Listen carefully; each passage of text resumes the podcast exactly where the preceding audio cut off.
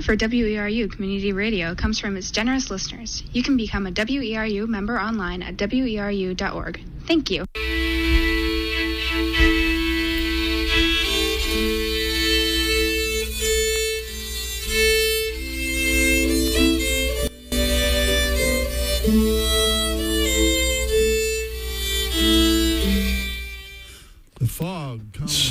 Down to the sea in ships, doing business on the mighty waters. They saw the deeds of the Lord, his wondrous works in the deep. For he commanded and raised the stormy wind, which lifted up the waves of the sea. That's from Psalm 107, about 1000 BC.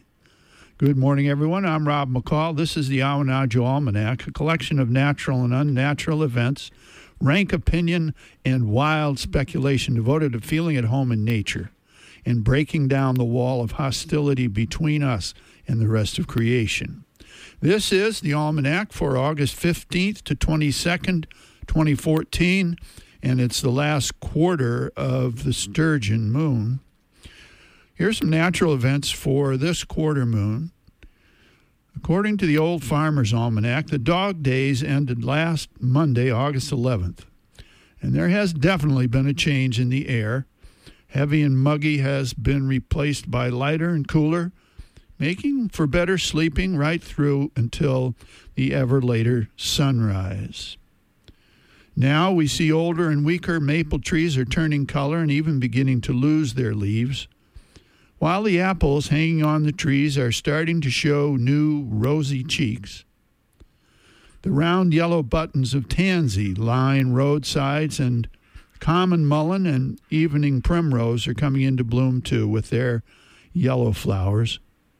Meanwhile, goldenrod and ragweed are in bloom, the former more showy with its long, nodding stalks of yellow flowers, and the latter nearly invisible with its short stems with lacy leaves and stalks of tiny green flowers. Now it's the ragweed, not the goldenrod, that makes us sneeze. Here's a field and forest report. Reports from the blueberry barrens now are all about good, juicy fruit, and that's what we're eating just about every morning for breakfast. Now, yes, you can get frozen blueberries or cultivated blueberries all year round, but they just can't come close to the flavor of fresh wild blueberries raked at the peak of the harvest. You know, many fruits have hints of other flavors. Like a Cortland apple, it has just a slight whiff of strawberry to it. And the old fashioned winter banana apple tastes a little like, surprise, a banana. But blueberries, they have a flavor all their own. And maybe it's because they grow so hardy on the lonely barrens and are the most northern of fruits. Here's this week's point to ponder. Even though many types of blueberries are harvested around the world, and even though Maine produces 25% of the world's wild blueberry crop, for some reason, Hammonton, New Jersey calls itself the blueberry capital of the world. Now, figure that out if you can and let us know. Here's a saltwater report.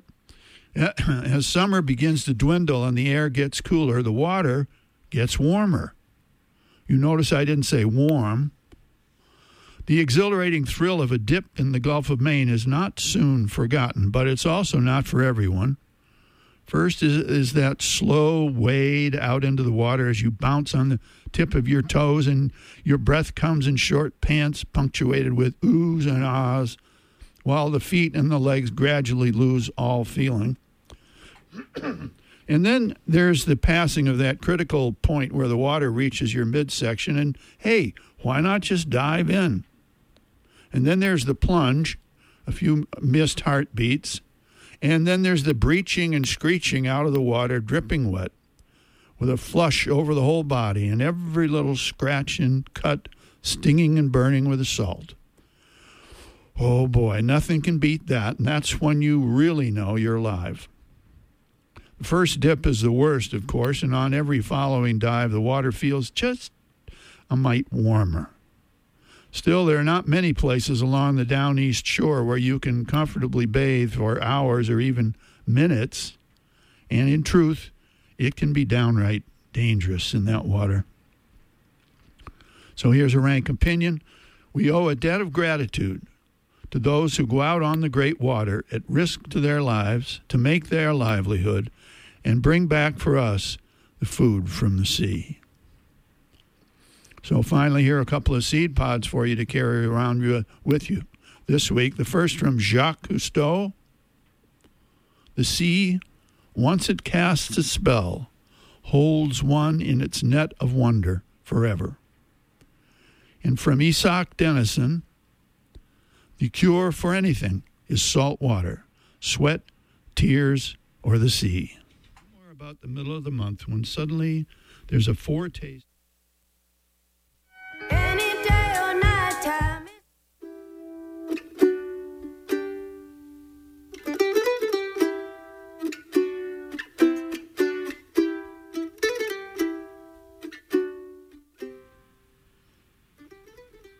That's the almanac for this quarter moon, but don't take it from us here at WERU. Go out and see for yourself and support community radio.